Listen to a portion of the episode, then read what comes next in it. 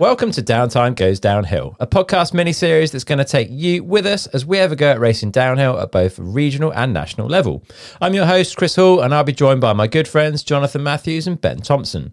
Three different riders with different abilities, strengths, weaknesses, goals, and fears. We'll share our preparation, training, and setup. You'll hear all about our experiences at the races, good and bad, and we'll also be bringing in some of the best in the world to help us improve throughout the year, so there's going to be heaps to learn too. Downtime Goes Downhill wouldn't be happening without the support of some incredible brands. So a massive thank you to Canyon Bikes, Fox Suspension, Wahoo Fitness, Fox Clothing and Protection, Maxxis Tires, Magura Brakes, and We Are One Composites Wheels. This is episode 3 and we're going racing. We sit down for a chat after practice and also after the race day to debrief on how it all went, hear about our different approaches to the weekend, our results, how we feel about them, and what we plan to do next. Also, a massive thank you to everyone at the races who came and said hello, and everyone that's been in touch about the project. It's awesome to hear how many of you are into this and are following our season. We really hope you enjoy coming on this ride with us. So without further ado, here's Downtime Goes Downhill, episode 3. Okay, we're here in person, and we've actually been riding bikes together for the first time since the photo shoot, which was in March. We've been in the same spot riding downhill bikes.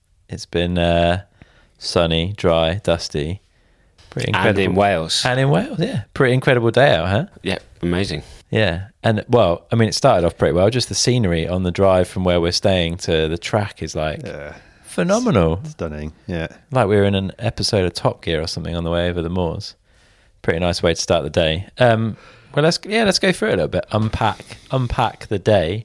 Or unpack the cars. Unpack the cars, which have got way too much kit in, to be fair.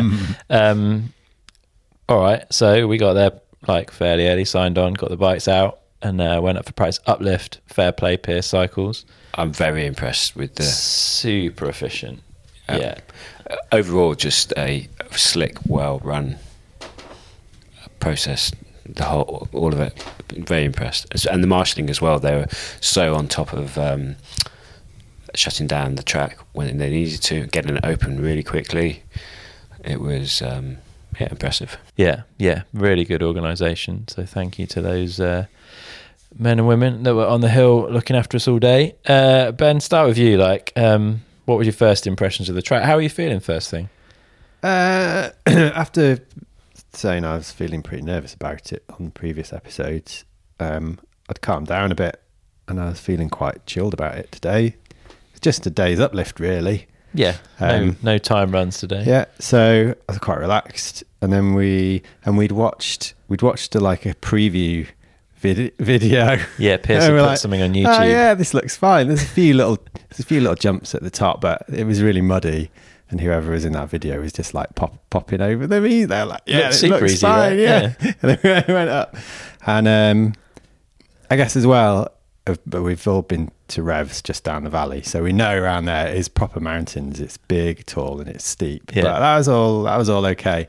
And we first run down, we're like, okay, these jumps are maybe a little bit bigger than we were anticipating. Yes. So first impression after the first run was I feel a little bit out of my depth here. Okay. Definitely out of my comfort zone. But then, as we warmed up through the day, I think all of us, we sort of settled into it and started to really enjoy it, basically. Definitely. Yeah, what about you first run, John? It was a bit greasy in some of the darker wood sections, eh? It was, and the shale section up top was definitely wet compared with maybe the lower third of the course, so it was, a little bit interesting, and then the middle woods was greasy, and yeah, it was that first run was... I had it in my head, it's going to be a bit rubbish. So, it is what it is. And then after that, 1, 2 and 3 were fine, really. They were all kind of started kind of feeling a bit more normal and okay. I can't remember how to ride a bike. Definitely. But I think, one thing we were saying is, first practice run, you're coming from the car to riding a full-on downhill track. There's no warm-up, warm-up track for you to have a maybe some places you go you might have to ride down a track to get to the start. That's not the case here. You push up a push up, and then it's like, have at it, here you go. Yeah, and it's fast from the get-go, this track, right? Like, yeah. The average speed, I'm guessing, like especially for the top riders, is pretty high. Yeah, definitely room for some issues if things go a bit wrong. Ben, what kind of would you say you followed a process today? Like, what things did you want to do? And that can we don't necessarily need to start from like the time we swung our legs over the bikes. Did you have a plan of like things you wanted to get done throughout the day? No plan for today. Just enjoy it, basically.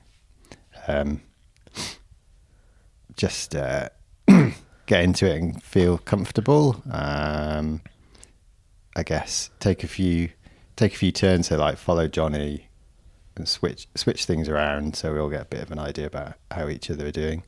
But other than that, I think once I was on the track, I was like, right, now that I'm here and there are things that are challenging me, I want to try and tick those off and build my way through those.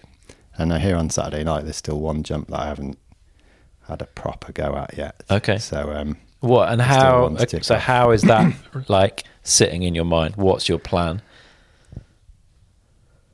Well, we've got four runs tomorrow. Fingers crossed. Yeah, two practice, two race.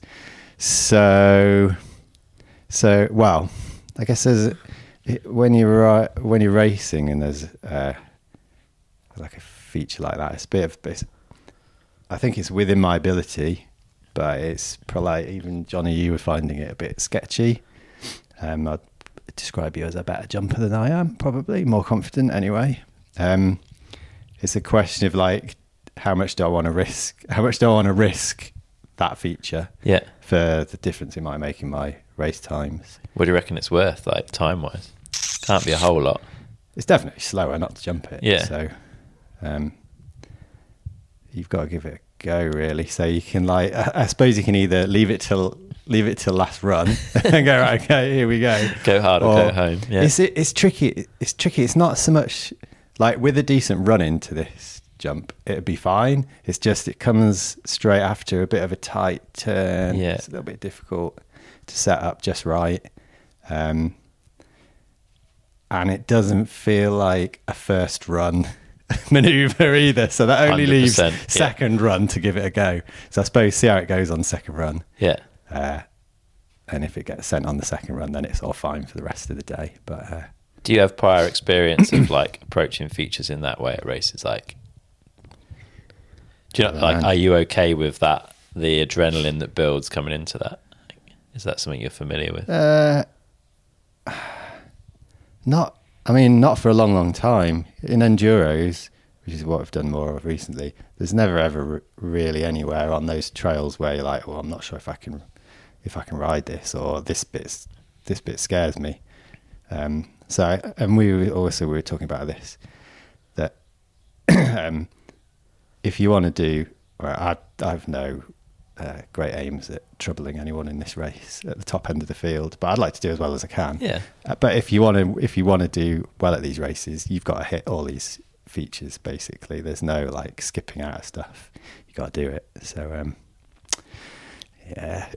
we'll see how we get on tomorrow. Obsessing about this one feature on the course to the detriment of everywhere else, probably. Who knows? Yeah. We'll see. We'll update on that after the race tomorrow. Johnny, what about you? Have you been through a process today, would you say? I remember you saying in previous episodes you wanted to like work out what your race process would be and try and build that process. That was part of your weekend. I think as of the second round, I'd made the decision that, you know, I didn't really want to stop and look at lines so much. I didn't feel that there was too many lines.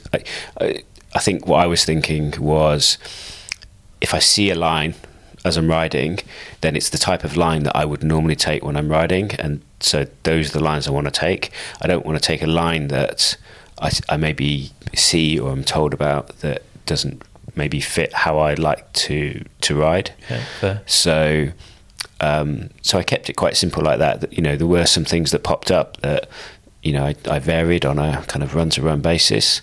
But I just wanted to kind of like find that flow of the hill and of the track. Where do I feel I can push it? Where should I kind of rein it back in?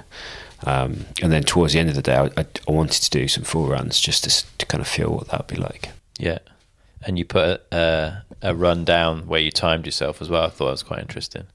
Yeah, just to kind of get a benchmark. I wanted to see if I could do something that was sub 4 minutes, right? Because I roughly knew that the that would be, that's something I wanted to tick off. Yeah, and that I was kind of sub 4 minutes. Yeah. So doing that, is that a real confidence boost? Like coming down, seeing that time, knowing you've hit that target. Do you feel? Are these things that you've been doing today like helping you feel more confident? I don't need to do stuff to get more confident. I don't feel that's a part of my process. Okay. Like I'm just looking to kind of build speed and then gauge speed. Yeah. This is going to sound a bit wanky, but I don't need to build. I don't need to build confidence. Yeah, that's fair. You're a pretty confident person, aren't you? On a bike. Anyway. Yeah, I guess so. I don't need to. I don't kind of worry about doing stuff. I think you know what your ability is. I think you're quite confident in your ability, I would say. Yeah. I know what I can do and what. Yeah, and not in an offensive way. Like, you know where the limit is for you. Yeah, sort of thing. Yeah, and we talked about this a bit in the day. You've sort of had this, I guess, effort scale or speed scale of like 1 to 5, and where you're riding at. We're talking about where we ride, like when we're down the woods normally, kind of 2-ish maybe, or a 3 sort of thing, and then you started to push on a little bit more today. How far up that scale have you found yourself? I think that was 3+. I think you can go from, I don't know whether I described it, but 3 is kind of like that committed riding that you do. 4 is that committed riding, but on terrain you're very familiar with and maybe prefer or like. And 5 is racing. So for me, that was, it's a racetrack, so it's not maybe some terrain that I'm more familiar with. Maybe the middle woods, which reminded me of racing 20 years ago, because that's what it was like. Maybe that would be that 4 level. But everything else was, that upwards of 3. And I think Ben and I were chatting in the uplift queue that, it was a stark reminder that the riding we normally do is all between 2 and 3. Yeah. Even when we're like, I think I'm doing well, I've a good ride, I think I'm going fast. It was 2 to 3. Yeah, and I think when you ride the same trail over and over again all day, that gives you that ability to start pushing up as well.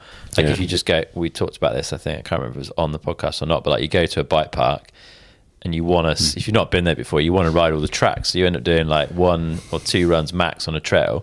You never really get into the speed and the flow of that trail. Whereas here, one trail all day, the speed's going to build and you're going to notch up. Whether you like it or not, really, you're going to notch up from that 2, 3-ish to something a little bit more spicy. Will we see a 5 tomorrow? What's the plan? It's race rounds 5. Okay. Will you do any 5 before? No, because it's not a race run. I can't do it.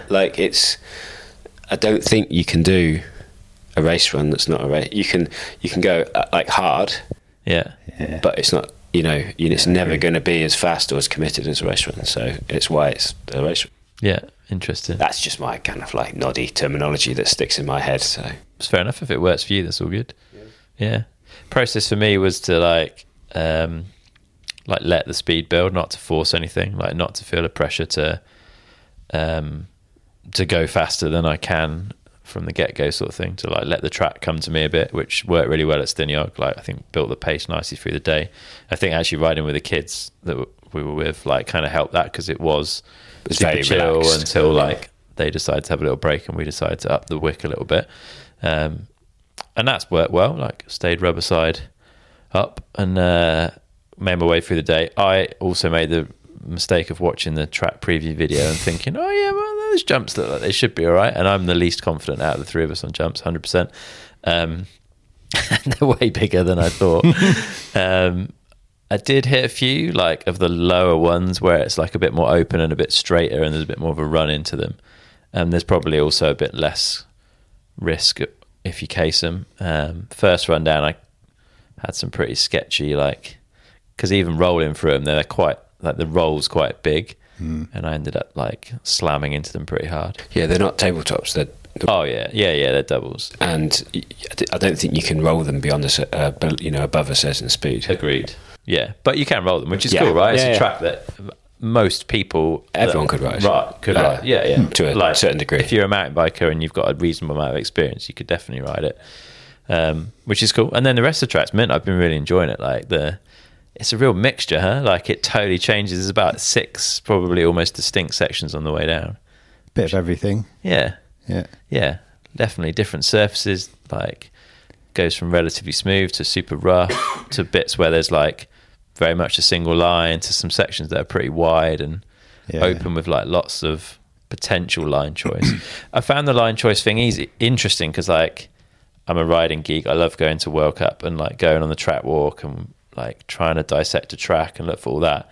I've kind of had no interest in it today, and I don't really know why that is. I feel almost guilty that I didn't go on track walk at the end of the day. Most people, weren't they, were going up as we were leaving to go on the vans to get an uplift and walk the track.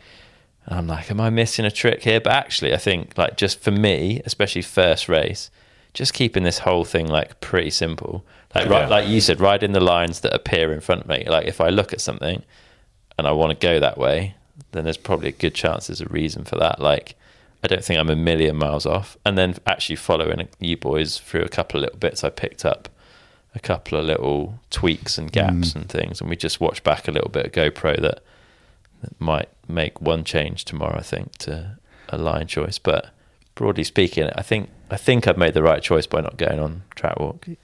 I'd be keen to go on a track walk in future, I think. I think once we've settled into this whole racing thing more. Yeah. I agree. Because even when we did a few runs, slow runs, sort of steady runs, and we were noticing whole additional lines that were taped out that we hadn't noticed on our other runs. They're not necessarily better, like you say, if you're not sort of finding your way into those anyway.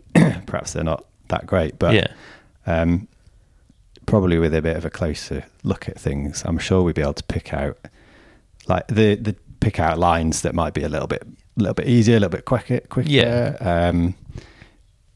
And I'm thinking about there's a dark section through the trees where it's really rooty and slick. And when I've been riding through there anyway, all I can do is focus on where I'm going. I haven't really had a chance to look around anywhere else. So maybe I think in future it'd be good to take that opportunity and walk the track as well at some point. I would agree. Yeah, once we've settled in, I feel I just want to keep it as straightforward as I can this weekend and just get it done. I don't want anything else to be I've missed that, or that's going to disrupt my practice tomorrow, because then I'm I've got to go and try that. And actually I've settled into the track pretty nice. By about run 4-5 I was I could probably stop now, and I know where I'm going. I can remember enough of it as I'm coming into. I couldn't go through the track in my head from start to finish, but I could, as I'm coming into sections, I know where I am.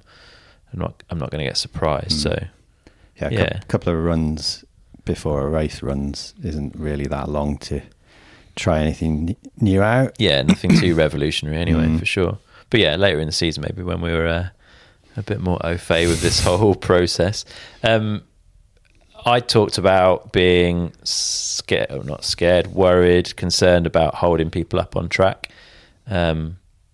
That I feel much, much better about that, even though there was definitely some points in the day where the track was quite busy. If there'd been a course hold, there was one where we were at the top for a while for a red flag, I think, and it bunched a load of people up. But even then, really, I did move over a couple of times for people. Everyone was super polite. You held up some guy in a pink jersey at the end. I did get overtaken by Jordan Williams in the air at the end of the day, which was quite spectacular. I didn't even hear him coming. He must have come at warp speed from behind me. But it's pretty cool to get overtaken by one of the best riders in the world. I'll take that. So I felt better about that. Did you guys? You guys were cool with that anyway, I think. But it seems pretty chill. Didn't feel out of place on there. Yeah, people were nice. It was good. Yeah, I had a good bit of banter with a few people on the hill and caught up with some old friends and stuff as well. Johnny, it was cool to see you bump some old race colleagues from it was 20 plus years ago. 20 years ago, and I was I think I recognise. I think that's Stu Hughes. And then he was with somebody else, and I'm normally quite good with faces and not names. I was I know who that is. I know who that is.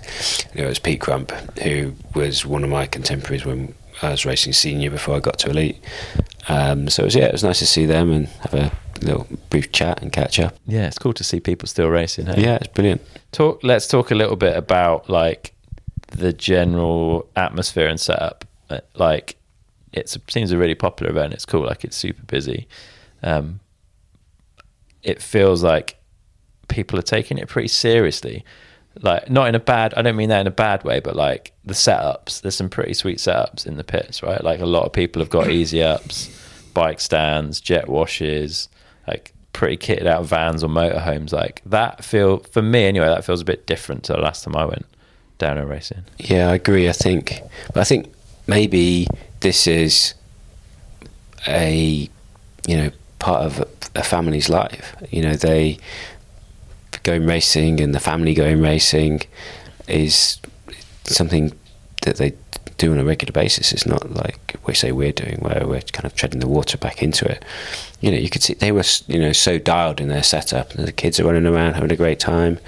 It was fantastic to see. You know, it was a like family event. Yeah, and the families were going up on track walk at the end of the day all together, and yeah, super cool. And like a few people have got in touch actually asking how we're managing that like balance between family and riding bikes and racing and training and all that kind of stuff.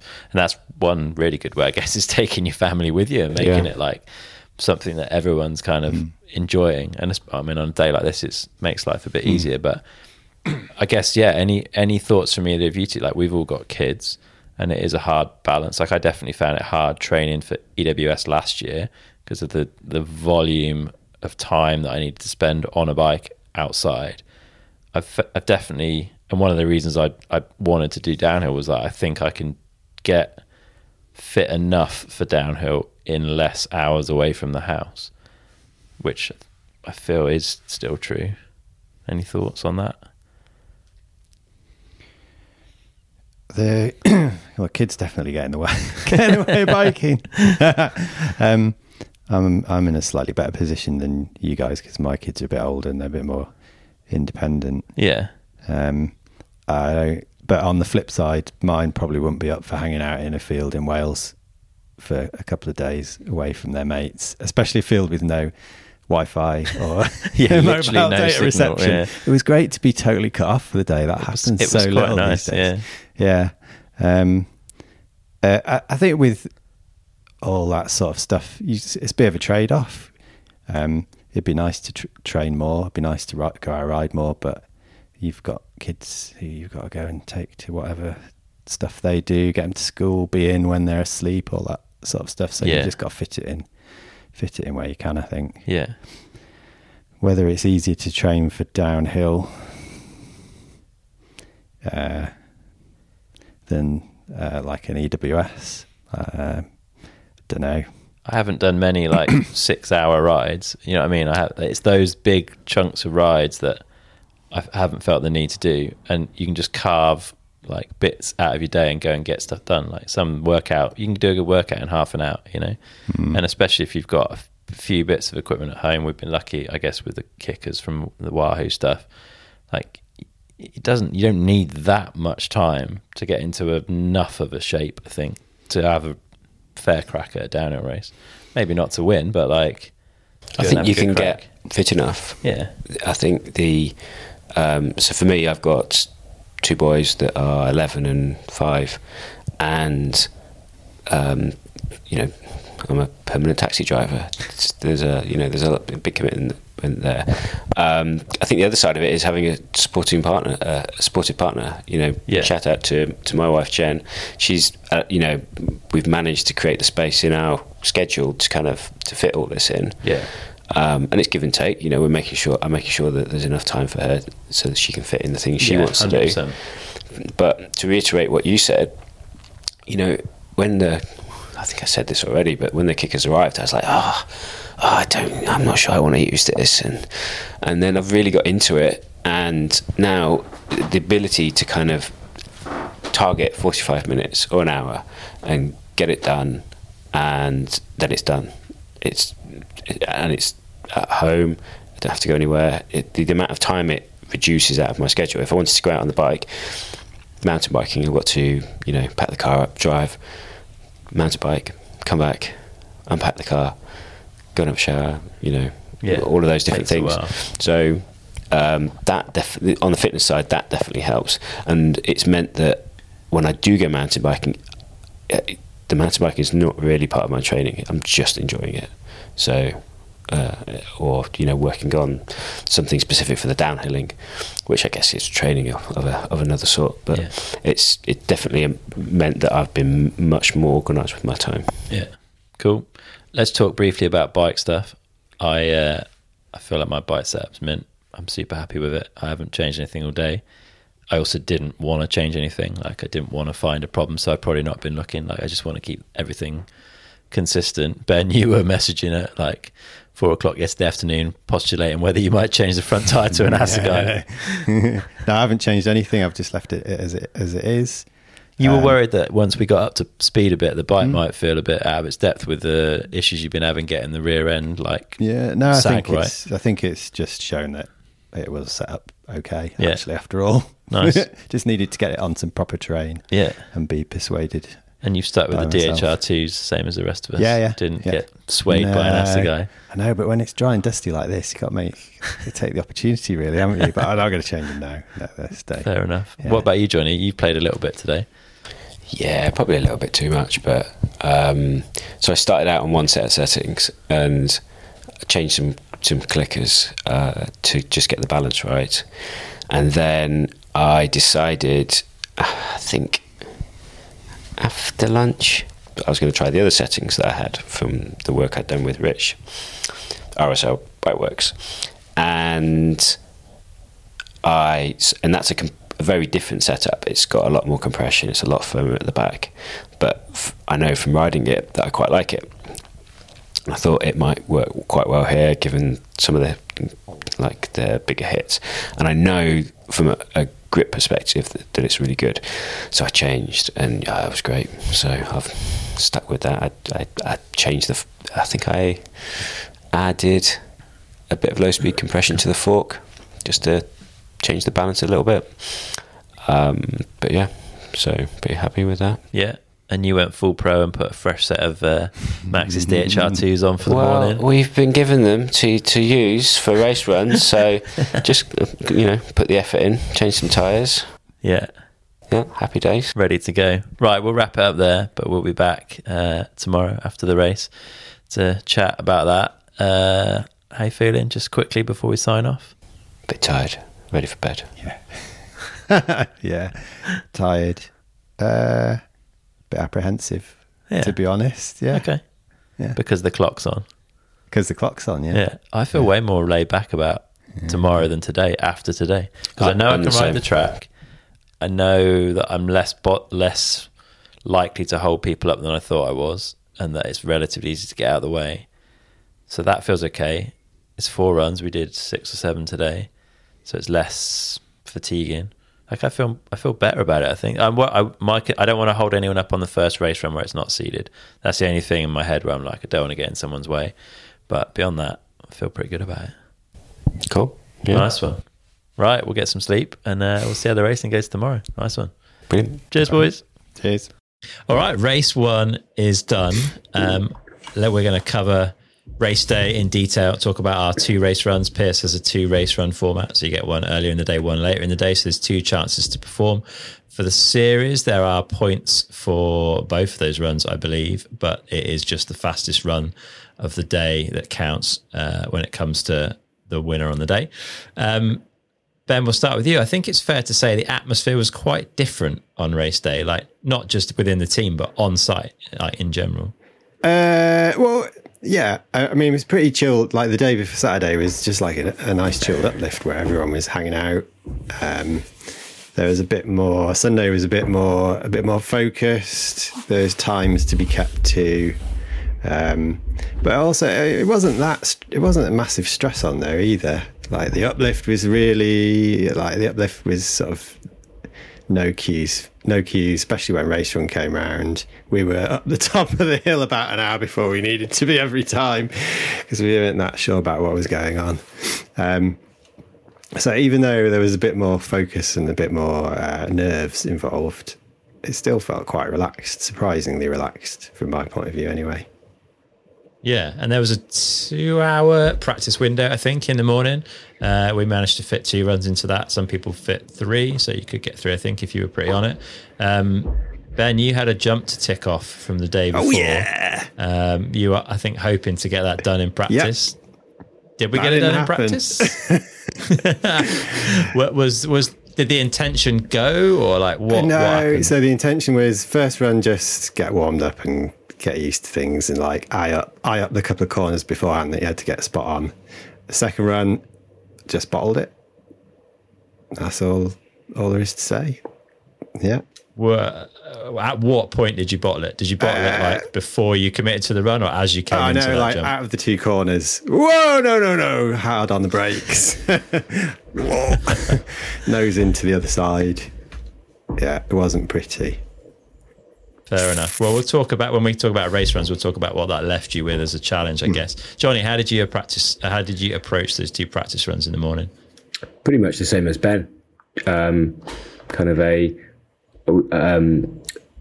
cruisy fast, I think, is how I described it for run 1, hoping that it would be far better than run 1 from Saturday, which it was.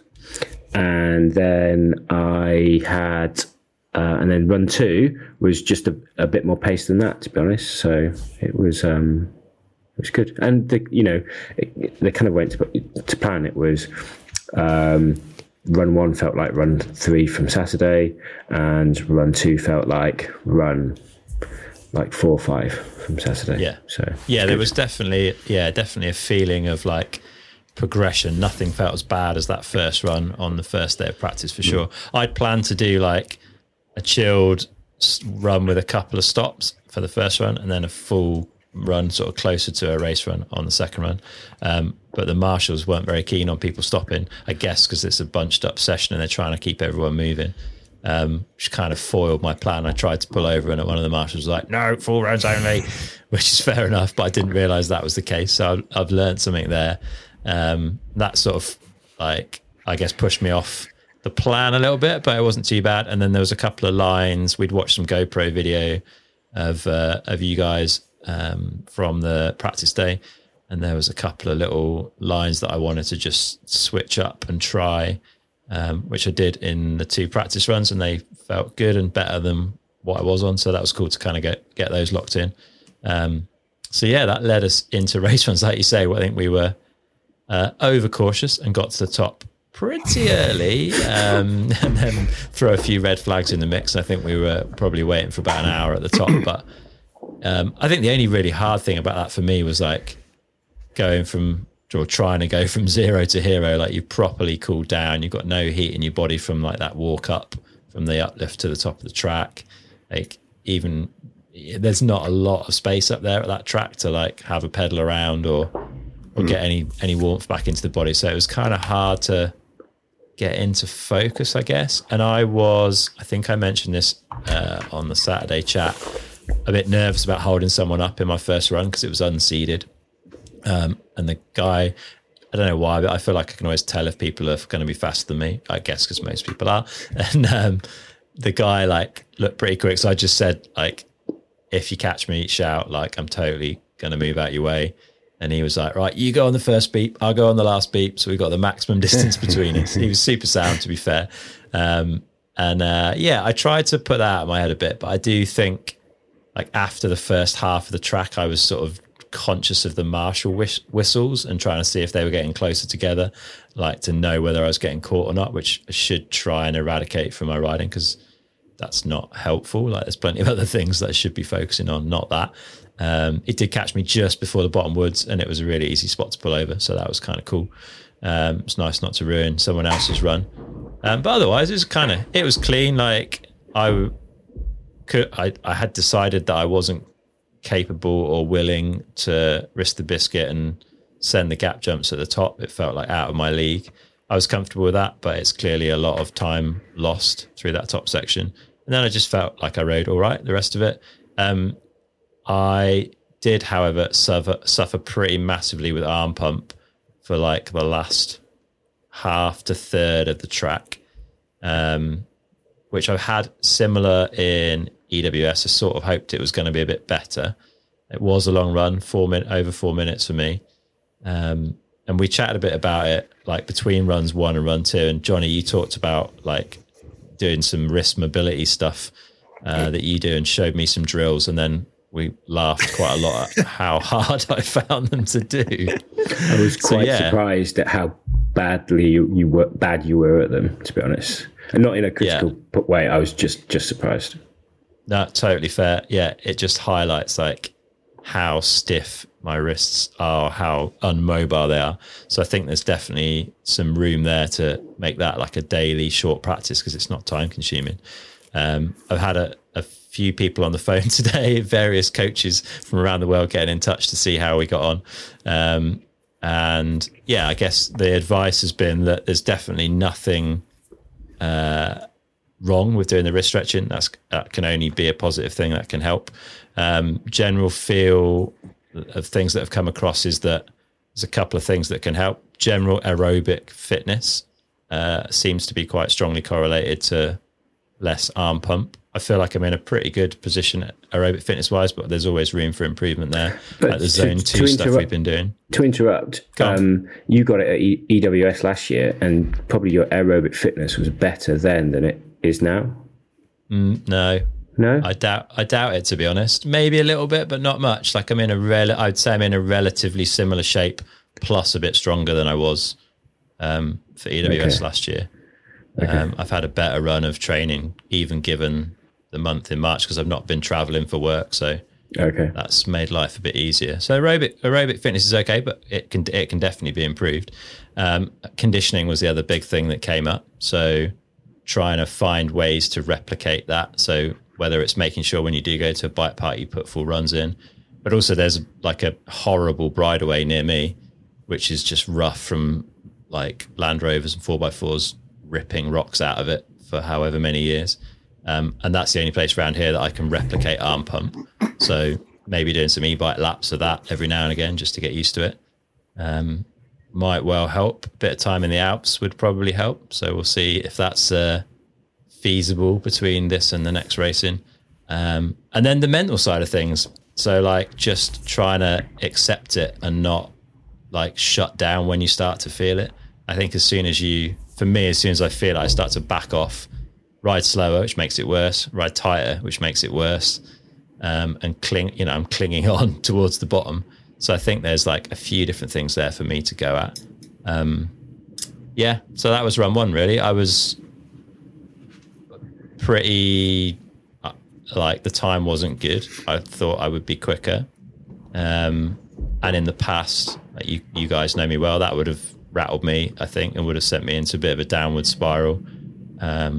Potentially to the point where I wouldn't have even done the second run, or where I'd certainly have been pretty negative and pretty miserable.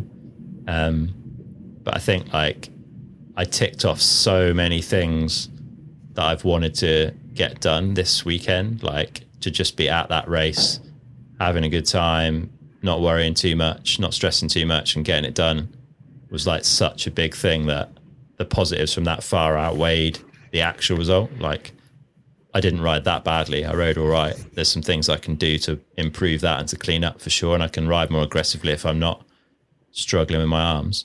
So yeah, like I took a lot of positives from that first run, I think. And it was the one I was more worried about because it was the one where I thought I could potentially get caught. So that was run one for me. Ben, talk us through your first race run and the gap's still waiting for you, right? Yeah. Just before we get to the gap, going back to like the long wait at the top, something that I've reflected on was that like when you're doing an enduro, you sometimes get long waits at the top of a run, but it's always with different people. You get mixed up between the stages. You could be with all sorts of random people. And one thing that I really liked about this weekend was you're with the same people at the top, so you get to know who your like racing peers are, and you've got that. Yeah. You've got nothing else to do but chat to people whilst you're waiting up there. And it was a nice day. It was sunny. Everyone was happy. So it was really nice to meet all the rest of the people who you're competing against, and they were dead friendly. And like you're saying about the first run where people are worried about catching people, there's loads of sort of like negotiation going on and people switching places and talking to the marshal who's tight. And, you know, it was just really friendly and cooperative and very welcoming. And that was one of my sort of, not a real worry, but I felt like, well, I haven't been to a race like this for a while. I'm not sure how I'm going to feel, but everyone was just super friendly. There were sort of... Yeah, 100%. Yeah, and loads of people who had just basically had a lot of that field, and it was a big field. It was the biggest field, biggest category in the race, which was also a surprise. They'd been riding, the majority of them had been riding for a really, really long time, like us. So we had loads in common. Or like the other group were people who'd come from some other sort of, we talked to quite a few people who'd come from like motocross and had taken up downhilling as like a sort of friendlier or cheaper or less dangerous, I don't know, option. So it's kind of like two groups of people. It was just really, it was great to like have a chat and meet all these people. Yeah, it felt like a bunch of mates racing, to be fair. I think they've all raced together for so many years that the banter was really good, but it wasn't cliquey. Like, it was super friendly. Everyone was really welcoming. So yeah, massive like shout out to everyone who spent some time with us and chatted and helped like ease the nerves for us and stuff. So yeah, definitely. It was really cool. Yeah. So first run. So the plan for the first run for me, gap wise, was squish it. So that came off, no problem. The having to do full runs in the morning, which isn't what I'd have liked to have done either. But actually, that went really well, and I didn't feel tired at the bottom of those runs. So I think that gave me a bit more confidence that I was, 'cause the day before we were getting quite tired. It gave me a bit more confidence that I'll be able to hang on till the end without much issue, which I did. It went smoothly, no massive issues. Switched a few things around from the day before. Like there was near the bottom there was a stump which I'd been going over, but I followed Johnny down on the first run that morning, and he got bucked by this stump. So that was like off the agenda for the rest of the day. So that was a little bit slower. Got across the finish field without sliding out as well. And it, pretty happy with how it went. And I think it slotted me into 20th, which I was quite happy with, really. I felt like I had a bit more left to give. Nice. Happy days. Johnny, what about you? What was the aim for run one and how did it go? I think the aim was just to get running. Just to, we've not done an actual race run in so long. And I think the weight at the top gave me too much time to think. And I spent too much time thinking about the run. And it just didn't have the kind of, I guess, the intensity that I was looking for. But it was a safe run. It was pretty good. But it was, just not quite what I was wanting. What was it that took that intensity away from you, do you think? Like, why did you struggle to tap into that? Because I've been thinking about it too much. So what's happening in your head on the start line then that you wouldn't normally want to be happening in your head at the start? Something's happening in my head. I don't want anything happening in my head. I'm the type of person who's very wrapped up in stuck in their own head. I'm a typical overthinker. I'm always thinking about stuff. I find it very difficult to switch off my brain, especially when going to sleep. So given the opportunity to stand in one spot, dwelling on something that's about to happen. And one of the guys in the queue, he put it so well. He said, "Oh, I love this sport. I love downhilling, but I hate this moment. I hate it. This 5 minutes." He says, "When I get on the line and I've got 30 seconds to go, it all goes and I'm completely fine and I'm ready to go. But this, I hate it, but I love it." And it was that kind of, juxtaposition of this thing that you hate and then this thing that you love. So, and when he said it, I was like, "Oh, he's so right. It's but it's what I guess keeps people coming back. And for me, I just, you know, I was like, I was thinking about lines. I was like, how do I want to ride? I just thought way too much. But no, that's part of the process. That's part of, I guess, my process, figuring these things out and putting a race run in, which we've not done in a long time. And the guys that we were racing against, I might have gone and had a look to see how, you know, they've done in the past. And, you know, they're racing all the time. They're really, you know, adept at it, really good at it, and really used to racing, and we're not. Yeah, 100%. So has your deep dive into our competitors been since the race, or was that pre-race? No, since the race. Okay. I went and had a look, and, you know, on Roots and Rain, you can see, you know, like that chart of your results of the races you've done. You know, mine's like, you know, if at most one a year, but not. And, you know, everyone else is like, looks like my heart rate on one of my workouts. So full credit to them, you know, they're, you know, aficionados of the sport, and they deserve to be out there. Yeah, really the quality of riders across all the categories was another thing that really stood out. Like, it's a proper bunch of shredders. Like, there's some really good riders. That was one thing I wanted to say. I was so amazed and impressed by the speed and the quality of the riding across the field. It was, you know, we were talking about the split. You know, maybe why the fields aren't as big, and the split between downhill and enduro. But I think what's happened is you're left. We're in downhill with the people who really want to do downhill, and yeah, you know, some will be doing both, but there's this group of people who really want to do it, and they're really good at it, and they're all really fast. And the entire, you know, the juvenile, the youth, the you know, the seniors, masters, vets, grand vets, they're all so capable. It's really good. Yeah, really good to see. Really cool to see. Yeah, nice one. Well, that left us with a decent chunk of downtime to like chill out in the makeshift pits and relax. And it was actually, it was quite a long gap, really. Again, it was kind of odd. Like, I'm not used to being at a race kind of with literally nothing to do. Like, I've only really raced enduro in recent years, and it was, it was kind of odd. I don't know.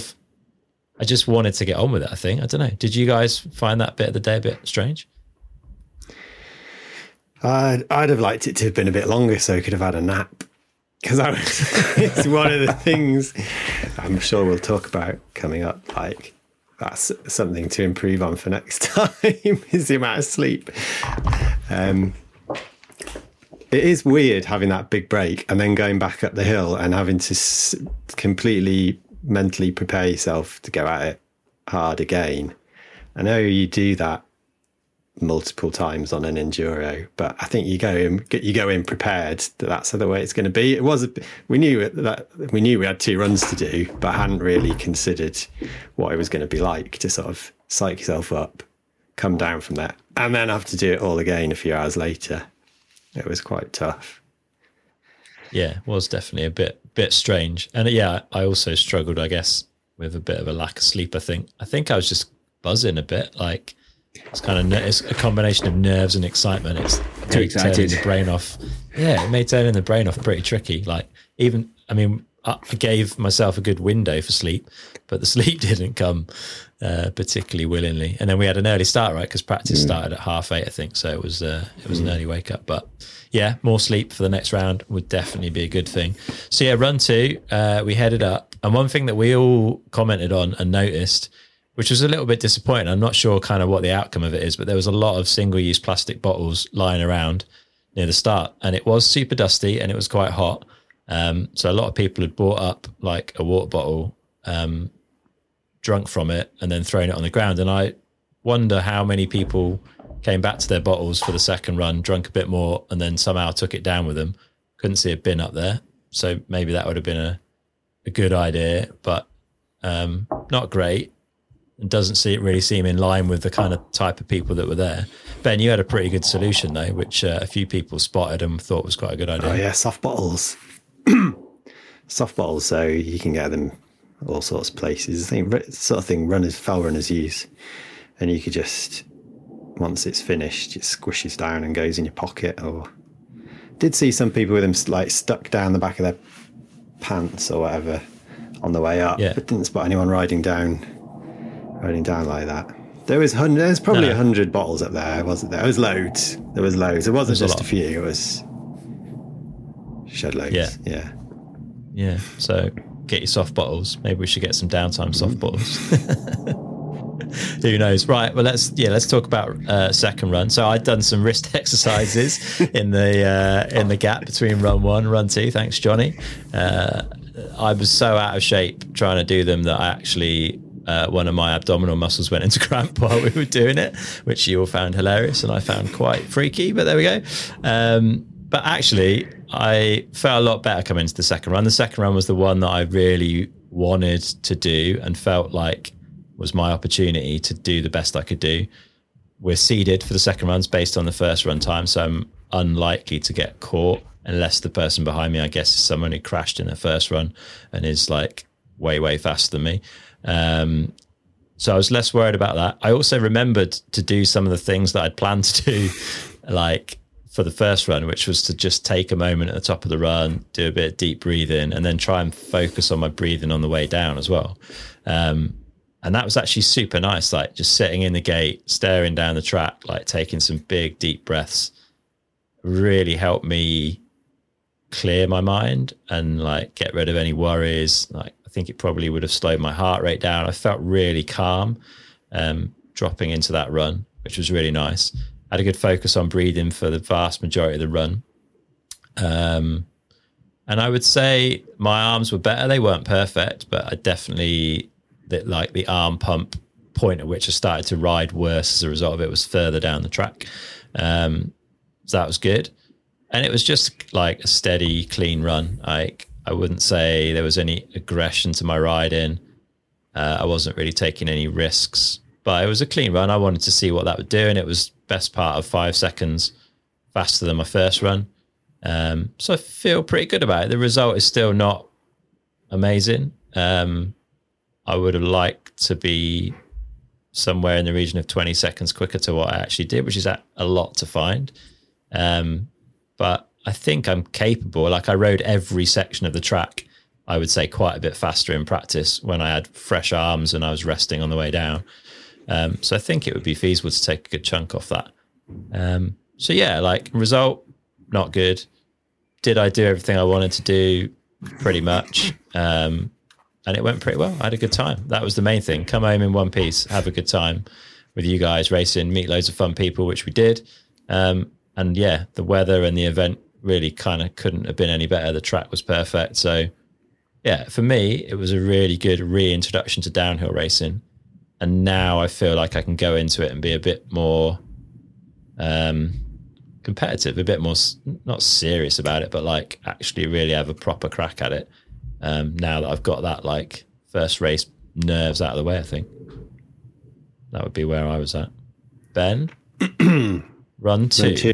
The big one. So the plan for run two was tick off the gap, and I'm terrible for like diving into stuff too fast, braking in rough turns, and crawling out the other side. So I was just going to try a little bit more this run to be a bit smoother, slower into the turns, faster through in places, and see how that went. So. Got to the gap and bottled it again. Oh no! So that remains to be ticked off. So what happened in your mind immediately after that you bailed out of the gap? How did you deal with that? Well, I didn't even think about it at that point. Carry on. Okay.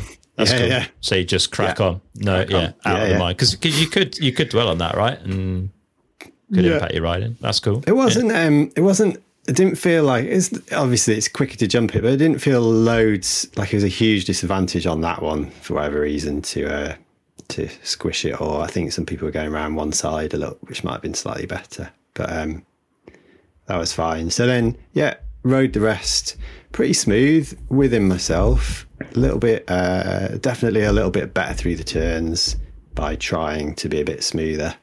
It didn't feel like some sections weren't quite as clean as others, so I was feeling like it was probably about the same time as the first run. And still felt quite fresh by the bottom, which I think is something to probably learn from for the next round, is I can maybe push myself physically a little bit harder.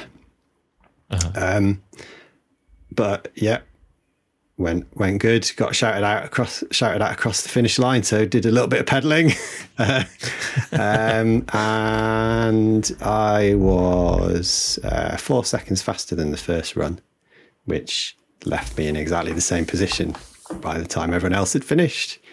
Everyone was fast, which quite surprised me. I thought people would. Well, I didn't think everyone would go faster. Some people would, some people wouldn't, I thought. But consistently, the whole field improved. Maybe it's the wisdom of age that we don't all go ham on the last run and do worse. Yeah, it was a surprise. So, yeah, happy with that. Yeah, in one piece. Having reflected on it since, I definitely didn't go at that run at the same level, as Johnny would put it, as I would like an enduro run. I'm not sure why that is. Not higher or lower? Lower. Okay. So, then you wouldn't enduro. I don't know if I think that's two things maybe. I think it was being a bit cautious about I don't want to be totally destroyed by the end, but I was surprised how fresh I felt relatively. And I think part of it is being scared of that being a big, fast, proper downhill track, and the risk from crashing in an enduro, from my point of view anyway, it seems a lot lower than the risk from crashing it really fell in on a track that's got average 1 in 5 gradient and 50 km/h top speed. It was fast, right? Fast, and there was a lot of hard things to hit. There were either trees or tree stumps in some very fast sections that would be pretty painful if you came into contact with them. So I'm not sure how to deal with that side of things, other than try and go places where you can ride fast and get used to it. It's a challenge, I guess. Okay, fair. Johnny, talk us through run 2. You were, I guess, a bit disappointed with run 1? A little bit. But run 2, I changed my approach at the top and I focused on not thinking about anything at all. So, which was difficult, but I just kind of don't think about that. No, do some breathing. No, don't think about that. No. And then that was it. Got to the line. Okay, let's just try and do a fast run. And how was that run? It was good. Yeah, definitely quicker. I had a big mistake at the top in one of those bank turns between the jumps, and I got stood up, which was a bit of a pain, but then pushed on down the bottom and didn't put any risk on, because my main aims were to have fun, line in the sand, meet some cool new people, have fun with you guys, and leave in one piece, and that was all checked off. But put in a better run. Definitely felt the fatigue of the weekend in the lower half of the run. I was, I was looking, lots of pictures came through after of our, us riding, and then, various other people riding, and the form that the top guys keep in their body the whole way through. And I just felt I was kind of like collapsing into the bike the whole way down the bottom half of the track. And I was pretty spent at the bottom. Yeah, fair play. It looked like you'd emptied the tank. Whereas a few of us stood there shouting for you. And fair play, your sprint to the line, like those kicker laps have been working. Like the wheel skipped off a bump. You were going hard. Yeah. And it was actually pretty cool to see you cross the line and literally drop to the floor. You were drifting out a bit. I was like, whoa. Yeah, you know what? I might have been spent, but I had it in me to do that sprint. So it was, that side of the training had definitely paid off. And I think what I struggled with was the muscular endurance side of things, as opposed to, my strength's pretty good. My fitness is way better than it was. It, could obviously be better, but it's that muscular endurance side of things that I think probably need to work on a bit so that I can keep that form and keep, you know, because I think what happens is you end up taking more hits through your body rather than trying to put them through the bike and letting the bike do the work, because you know, you just can't keep that. But anyway, that's what I've been mulling over since the end of the race. So you've clearly been trawling through photos on Roots and Rain of the people that did well. Yeah, because I want to see, you know, like, how do they look? You know, what was their form versus my form, and you know, where was I losing it, and that type of thing. And it, definitely towards the bottom, you know, I was like, you know, I wasn't hanging on, but I was, you know, just looseness was, I guess, creeping it more than anything. Yeah. And also, like, you can often spot them being on different lines or slightly different position in turns and that sort of stuff. So the Roots and Rain library can be pretty useful for that. It is useful. And I like to, you know, how are you going to learn? You know, can you learn in this closed environment? I don't think you can. You can learn from looking at how other people are doing it, and you can either look at, you know, the people who were top in our category or another category, or you can look at the elites, and you know, they might be a mile off, but there's things that they are doing that you can replicate. You don't need to go their speed, but there's elements that you can do and take that are core to how they approach things that are independent of the speed that they're going, and they're just good practice. So it was those type of things I was looking at, going, right, you know, what are they doing? Can we replicate those in a, you know, to add speed without adding any risk, basically.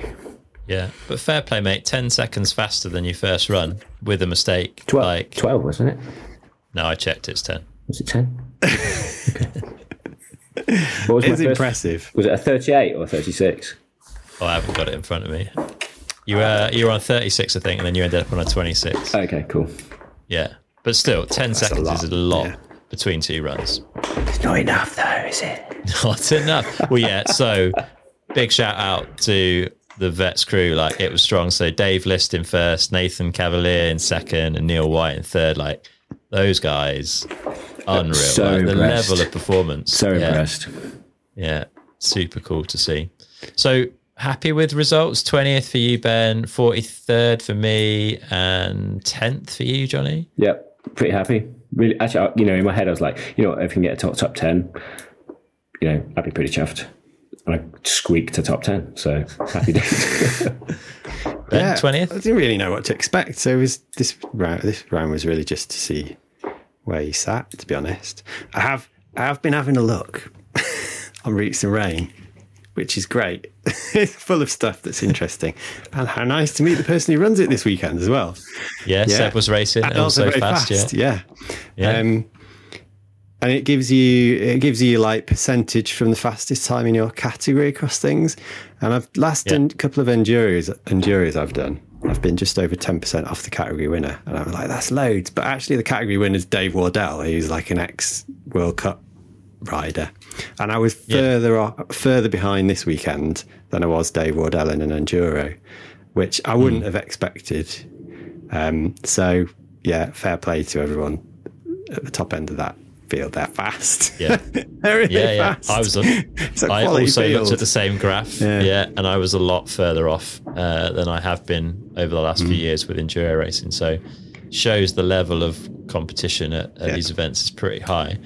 I'm not happy with 43rd. like, I would have liked to have been more like 2/3 of the way down that list, but the result's the result. Like, I rode in a way that I'm pretty happy with. I dealt with what was in front of me pretty well, but I definitely learned a lot, and there's loads of work to do to go away and improve things. So let's talk a little bit about what we do between now and our next race. Johnny, add in one point first. So you know, you said, you know, ideally I'd have liked to have been 20 seconds quicker, and that's a lot of time.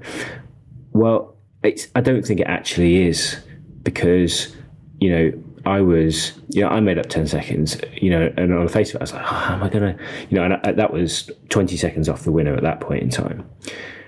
And, you know, in my head, I broke it down into, well, I'm not going to get 20 seconds quicker, but how many seconds can I claw back per minute of racing?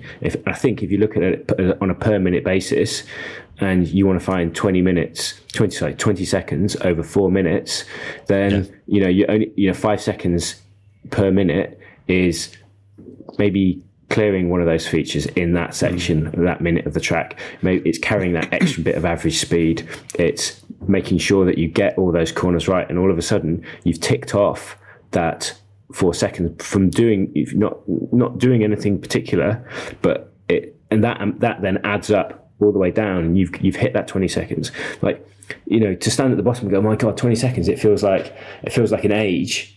But if you know, you've got to break it down. I was trying to get the course length because I wanted to know what the difference in average speed was between say, you know, our times and the winner. And I think we'd find that it's, you know, the average speed isn't that much different. So it's like, could you ride at 35 versus 37? It's like, well, yeah, I could. But it's that average the whole way down. So, you know, I think it's breaking it down into something that's achievable to approach as opposed to being daunted by the fact that it's such this big portion of time that you've got to find. Yeah, that's fair. I mean, and I rode a track recently that's local that's around a minute and knocked 4 seconds off it fairly easily, and that's not far off 5 seconds. So exactly. Yeah, it's not huge, right? It's just a bit more commitment, a bit more looseness in my riding, a bit less fatigue or arm issues. Like, yeah, fair. It's doable. Where do we go from here? So a comment that came up actually during the weekend that was quite interesting. Someone said, it's been really interesting to listen to the podcast. Like, you've clearly been doing a lot of thinking about setup and training and all this. Doesn't sound like you've spent much time riding your downhill bikes, boys, which is a fair comment. Johnny, how would you address that? Because it's not always easy to this particular individual was riding Dovey once a week, which is great, but that's not for everyone, right? It's not on the cards for me at all. It's I don't live in close proximity. My closest is Bike Park Wales, which is 2.5 hours away, which I could get to. But you know, apart from that day at Antur Stiniog we did, and the photo shoot, which was maybe less than optimal, it's been going to my local trails and pushing up a 1.5 minute downhill track just to get used to the bike and play around with the suspension. So it wasn't up to it. And to say what, you know, to reiterate what Ben said, getting used to the speed, you know, the speed of the track was a speed that I had not been riding at because my local trails don't afford me that speed. Yeah. So I think just, you know, being on the bike and getting used to that speed would definitely be a benefit. How I accomplish that, I can only get to, you know, go back bike park here or there. So, you know, I don't know what, leg it down a really steep road that I can find and just get used to going back. I don't know. You know, I don't really have a good answer for that, given my other commitments. So I don't really have a solution. No, that's it. We're all squeezing this into like work and family life, and there's only so much you can do, I guess. So, do you think it's possible to get faster on your downhill bike without riding your downhill bike very much? I sort of feel like it is. I think after this weekend, I've got a better idea, because I think I've learned a lot, and there's a pace of riding now that I think I know roughly what that is and where it gets you, which is useful. So I think there's stuff to do, but it might be stuff that I don't do on my downhill bike. Yeah, fair. Ben, what are your thoughts and what are your plans for between now and the next race? So going back to like the bike time, I am gonna set up the sender so that you can pedal it around a bit easier. Originally, that I was like, I just need to spend more time on this bike. So that's the only way it's going to happen in my locality. But after this weekend, I've been starting to think, actually, that's a bit pointless because there isn't really, even, you know, there's some good trails around Sheffield, there's Warncliffe, there's some pretty steep stuff out in the peaks, but it's not fast, it's short, it's no match for a proper bike park.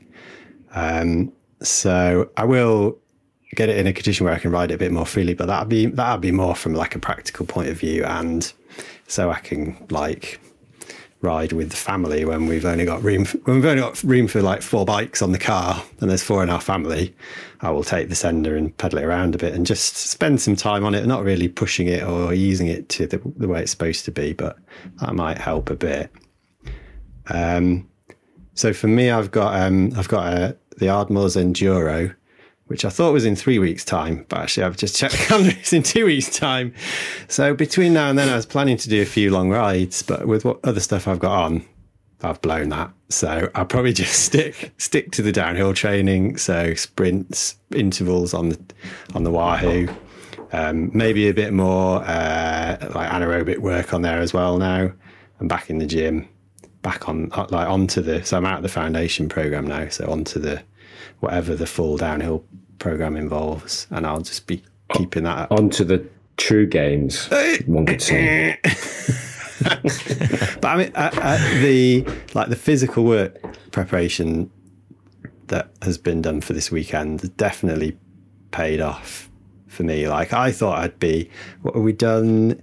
11 runs of an average 4-minute hardcore downhill track, so like 3/4 of an hour of proper hard riding over the weekend. And a few months ago I'd be destroyed after that, and today I feel fine. My bad shoulder that would have been causing problems was no issue, so that's definitely paid off. So more of that for me, definitely. And now, like as Johnny was saying, gauged speed, I know where riding at that level gets me. I think maybe I can start to step it up a bit. Maybe you can like ride a downhill bike down a steep, fast road and it'll help you get used to the speed. I don't know. Think about what other sort of equivalents there are that are maybe accessible. Yeah. Have a think about that. Tricky one. Yeah. Yeah. Johnny, what about you? Plans between now and the next race, other than trying to get some downhill bike time in where possible? Yeah, so I think looking at it in two segments, we've got the time between now and national championships, which isn't that long really, and I've got quite a bit going on, so I don't realistically think I'm going to get to a bike park in that period. But during the boys' summer holidays, we've definitely got scope to get to a couple of bike parks, and I know we've already got one organised with quite a lot of friends, but I'm quite keen to get to Dovey because it looks amazing at some point during the summer, so that would be cool.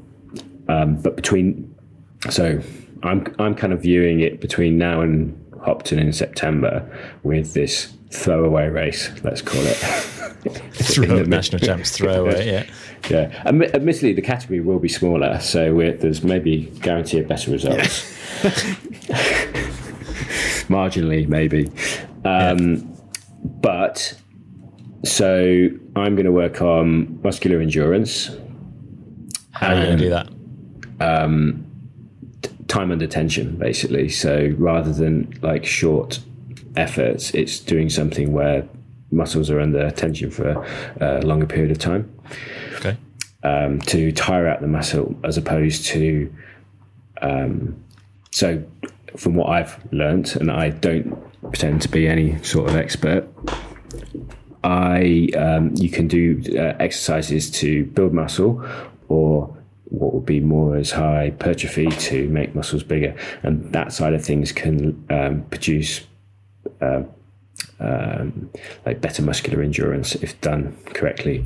So I'm going to try and focus on those. But still kettlebells, because I think that translates really well to mountain biking for me personally, having done many years of it. You know, I know what that does to my body and how that then translates to what happens when I ride a bike. So it just works for me. So I'm going to do that. I'm doing a bit like Ben and do more shorter intensity stuff on the Wahoo while still kind of maintaining that base. I definitely felt that my fitness was good for the weekend. Like Ben said, I feel as if I've done something at the weekend, but I'm not, destroyed by any stretch of the imagination apart from being tired. And I'm going to try and lose some weight, I think. No way. But your suspension settings, Jonathan. But I'm going to be going so much faster that it's going to even out. Because it's fair to say you've been either joking or seriously deliberately trying to stay at the same weight, so that I've been deliberately staying at the same weight, partly because I didn't want to put that stress of trying to lose weight, and my weight does fluctuate, as you'll probably know, and it's, you know, as I said at the very beginning of this, it was quite high at Christmas, and then it dropped down to 79. I'm not tall by any stretch of the imagination, like the rest of you, like you two, and it stayed at 79. But with all the training, it's been really easy to maintain 79, I'll tell you that much. It's been no struggle whatsoever. Happy to do that. Yeah. So how will the weight loss, is that going to just be by cleaning up your diet, or like how do you intend to go about it? Diet is pretty good. It's pretty clean. Just it's like nip and tuck here and there. I kind of know, you know, it's, for me, it's, you know, it's everything in between the three meals. I quite like to do like longer periods of not fasting, but just windows of not eating. Mm-hmm. So, and I did play around with it during this period of, 24, 48 hours, what effect does doing one thing have on your body and that type of thing. So, and I've done it before, so it should be fine. Yeah. Yeah. You are the king of losing weight. So, should be all good. For me then, I think like I'm going to keep up this wrist stretching. Like I've already put a diary reminder in every day of the week to do a quick 5 minutes of that, see if it makes some difference. If that is a fix, that would be fantastic, because like I said to you guys at the weekend, like I'm stronger than I've ever been. Like I don't feel like I shouldn't be able to hold on to the bike. Everything else felt fine. Like I got to the bottom of the run feeling fine. Like I wasn't gassed, I wasn't breathing super hard. Like no, I didn't feel any real reason why I shouldn't be able to hold on. So we'll try the wrist thing. We'll try and get some. Can I just add in that I can't remember who told me this. It might have been Greg Minaar's coach or physio or whatever. And he said, you can put your body into positions it's uncomfortable in, and you've got to be able to relax and breathe deeply in those positions, because quite often you end up in those positions like that on a bike. So the fact that when you were doing those wrist exercises that you're you really struggled and you got that spasm in your chest, it shows that your body really doesn't like being in that position. So if you're racing and you're in one of those kind of compromised positions, it's everything that's kind of maybe tensing up, and you're not happy being in that position. So yeah. So you're suggesting I change my riding position, or no? I'm saying I think it's spending time in those uncomfortable positions and learning to relax into them. So in this wrist stretching positions, but yeah, it's like it's not. Maybe it's not just that. It's like there's certain positions you can put yourself into that are uncomfortable. And by relaxing into them, you're teaching your body to be calm and relax in those positions. So you can do it by like on the bike and breathing. Like you said, it was better when you were breathing. Yeah, 100%. So that's teaching the body to relax into that position that you find difficult. So yeah. Cool. And then conditioning, want to get more of that like feeling in my arms. So like I said, I got this fire road nearby, which is horrible, but if a lap or two of that a week helps, do that. Maybe get some big mountain time for some longer runs if that's possible. And then I sort of need to work on this gap jump fear. Like I've had it for my entire life, and I've gone through phases of improving on it, and I would say I've gone backwards on that in recent years, just more from a lack of not doing it. I think it's for me, it's something that I need to kind of keep doing fairly regularly in order to not fall back on that old ingrained fear of gaps. How are you going to do that then?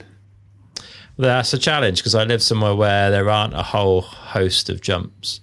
So I might need to make a special effort to go somewhere with appropriately sized gaps and tabletops to like get into it, and maybe find some time with a coach to like just help me feel like I'm in a safe environment to work my way through it a bit more. Got a pump track near you? Okay. No, not nearby. Because even that sort of, I find like riding that sort of thing regularly makes me more comfortable on jumps. Even though you're not jumping gaps or anything, you're just getting used to that feeling of where your body weight needs to be as you're getting over stuff. Yeah, I think for me it's like, as with most of my challenges, I think like I'm an okay bike rider with a weak mind. Like I think it's in my head. Like I think I could jump all those jumps at the weekend. I don't think it was beyond the wit of man for me to do that. Fair credit, I list you as one of the most competent technical mountain bikers that I know, and I think you're right. It's just your head that often gets in the way. I say to my wife, Chris is actually one of the best mountain bikers I know, but he doesn't think he is. Oh, thanks, Johnny. I genuinely do see little flashes of like, oh, you can ride a bike. And it's why we talked about in the last episode, this journal that I was keeping or have been keeping with my riding has really helped. I'm evidence-based. So if I haven't jumped a gap in a year, the evidence has gone. Do you know what I mean? Like, I don't feel like I can do it. So I need to rebuild that, the evidence deck that tells me that I can clear gaps of whatever, of a certain size, and build up from there. So yeah, finding the right environment to do that in with the right features is something I need to do. Whether I'll be able to do that between now and Nat Champs, don't know. But between now and Hopton, hopefully. Can you I have watched the course preview for Hopton today as well, just cool. Check what we're up against. Can you remember the times when you were jumping? Like, can you like visualize the bits and bobs, or like features, or so you could kind of like trawl back through the memories? And I can, but when it's that far away, I find it very hard to like almost believe I did it. Okay. Like, I've cleared some pretty big gaps, but I can't believe I did now. What, really? What I mean? Yeah. Okay. It's weird, isn't it? It's the way my brain sort of works. It's like it needs recency bias. Once it's so long ago, it needs recency for me to be able to like trust that memory. But like at uni, I rode some pretty big gaps at Hemlock, right? Yeah, loads. Yeah, like not the biggest ones, but some of the bigger ones in that bottom section of trails I rode. Admittedly, I did crash over the bars in one of them the night before one of my final exams. It wasn't great, but yeah. So work to be done, but. If I'd come 43rd and couldn't find anywhere to improve, then that would be more disappointing. Like, I got loads to go and work on. And then just the general fitness. Like, I'm not where I wanted to be that month of illness didn't really help. Like, I've done everything I can, but I could definitely be fitter. So trying to get in more bike time. Just trying to genuinely keep notching up, like, every element of my fitness. I think, like, I didn't have any particular standout weakness. I think the zone 2 stuff on the kicker and on e-bikes has definitely helped. Like, my energy over the weekend was pretty good. I don't feel too battered today. Like, got through the whole weekend fine. So yeah, I think I'm in a decent enough spot, and then just work from here, really. Just lift the bar a little bit for the next time we go racing. Before we sign off, Ben, we'll start with you. How was bikes and kit? Like, happy with everything? Yeah. I mean, like, I think we were commenting on this. Like, last downhill races we do, there'd be like people carrying broken bikes everywhere. You'd be like, that 3 hours between runs would have been spent like trying to make some like your brakes work better or truing up your wheel or something. It was all just totally flawless, basically. Like, bike was great. All that setup worries were unfounded. It was totally fine. Bottom the forks out last run as well, so I know that they're about right. Brakes perfect. Johnny got his fresh rubber on for his race run, so no punctures. Incredible. Tested out the Fox Protection brilliant. I didn't even walked away from that. I didn't feel anything. Yeah, it was brilliant, and just makes life. It just makes life easy, doesn't it? We had to spare another set of kit for the next day, and goggles with shaded lenses and goggles with clear lenses, as you pointed out to me after I was, which you managed to get mixed up. I couldn't see that well in the woods because you got dark glasses on. The support's been brilliant. Yeah, it has, to be fair. And Johnny, it was I was watching you changing tires and realized you were taking the valve cores out and all sorts to get them to seat. I was like, you've got We Are One Composites wheels, they're designed properly, just put a pump on it and pump it up. So we got some super sick kit, so massive thanks to everyone that supported with that. I think the whole setup was flawless and looked pretty cool. We got some props from people on kit and bikes and bits and bobs. So we had nearly an entire spare bike, literally almost an entire spare bike with us. So even if there'd been any issues, we had those bits in hand. True, which is great. Yeah, and thanks to Johnny for the pit setup. You got a little awning that comes off the back of the tailgate on the car, which was super cool actually. Simple, but did the trick. That was £90 well spent, I think. It was... It's much needed shade. Really good. Yeah, we needed it. Yeah. It was just nice having that bit of shade from the sun, to be honest. I think without it, it would have been a bit warm. Mm. It would have been a bit red. Yeah, for sure. And shout out to Works Components. They don't support the team in any way. If they want to, they're more than welcome. But those Works Components, like jet wash things that you got, Johnny, are awesome bits of kit. Oh, yeah. It was... That was, and our bikes weren't that dirty, but to clean them off at the end of the day was really good, I think. And it was, to be honest, that the jet wash made me feel more professional than pretty much anything else. Worth a couple of seconds, probably. No, just mindset. Just, got a clean bike, maybe.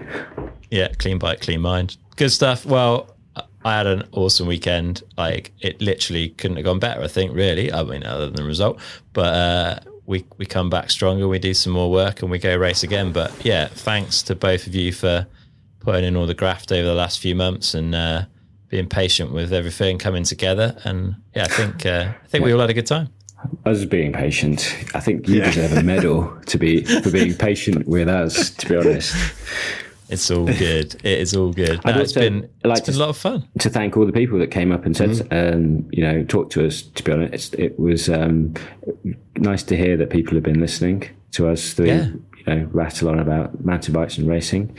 Good luck to those that are going out, taking their kids out to race World Cups. Yes. Quite a daunting experience. So, to the chap that we met on the uplift, all the best. Hopefully you get to listen to this on your travels.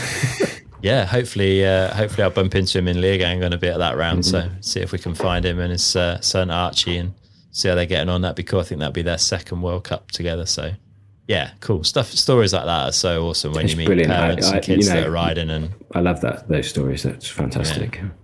Nice one. Right, well, we should sign off. Fun weekend, looking forward to more now. Yeah, I don't think we're doing enough now. Good stuff. All right, boys, have a good rest of the week, and we'll catch up soon. See ya. All right, that's it for this episode of Downtime Goes Downhill. We really hope you've enjoyed it. A huge thanks to the brands who've helped us make this happen. That's Canyon Bikes, Fox Suspension, Wahoo Fitness, Fox Clothing and Protection, Maxxis Tires, Magura Brakes, and We Are One Composites Wheels. To make sure you don't miss the next episode, give the podcast a follow by hitting that button in your podcast app now, or by heading to downtimepodcast.com/follow. Also, if you've got friends who you think would enjoy this mini-series, then please spread the word and let them know. That's it for episode 3, but we'll be back during the summer speaking to some of the best in the world to look at how we can all improve our riding and racing. And we'll also give you an update on how we get on at the UK National Champs. So until then, get out and ride.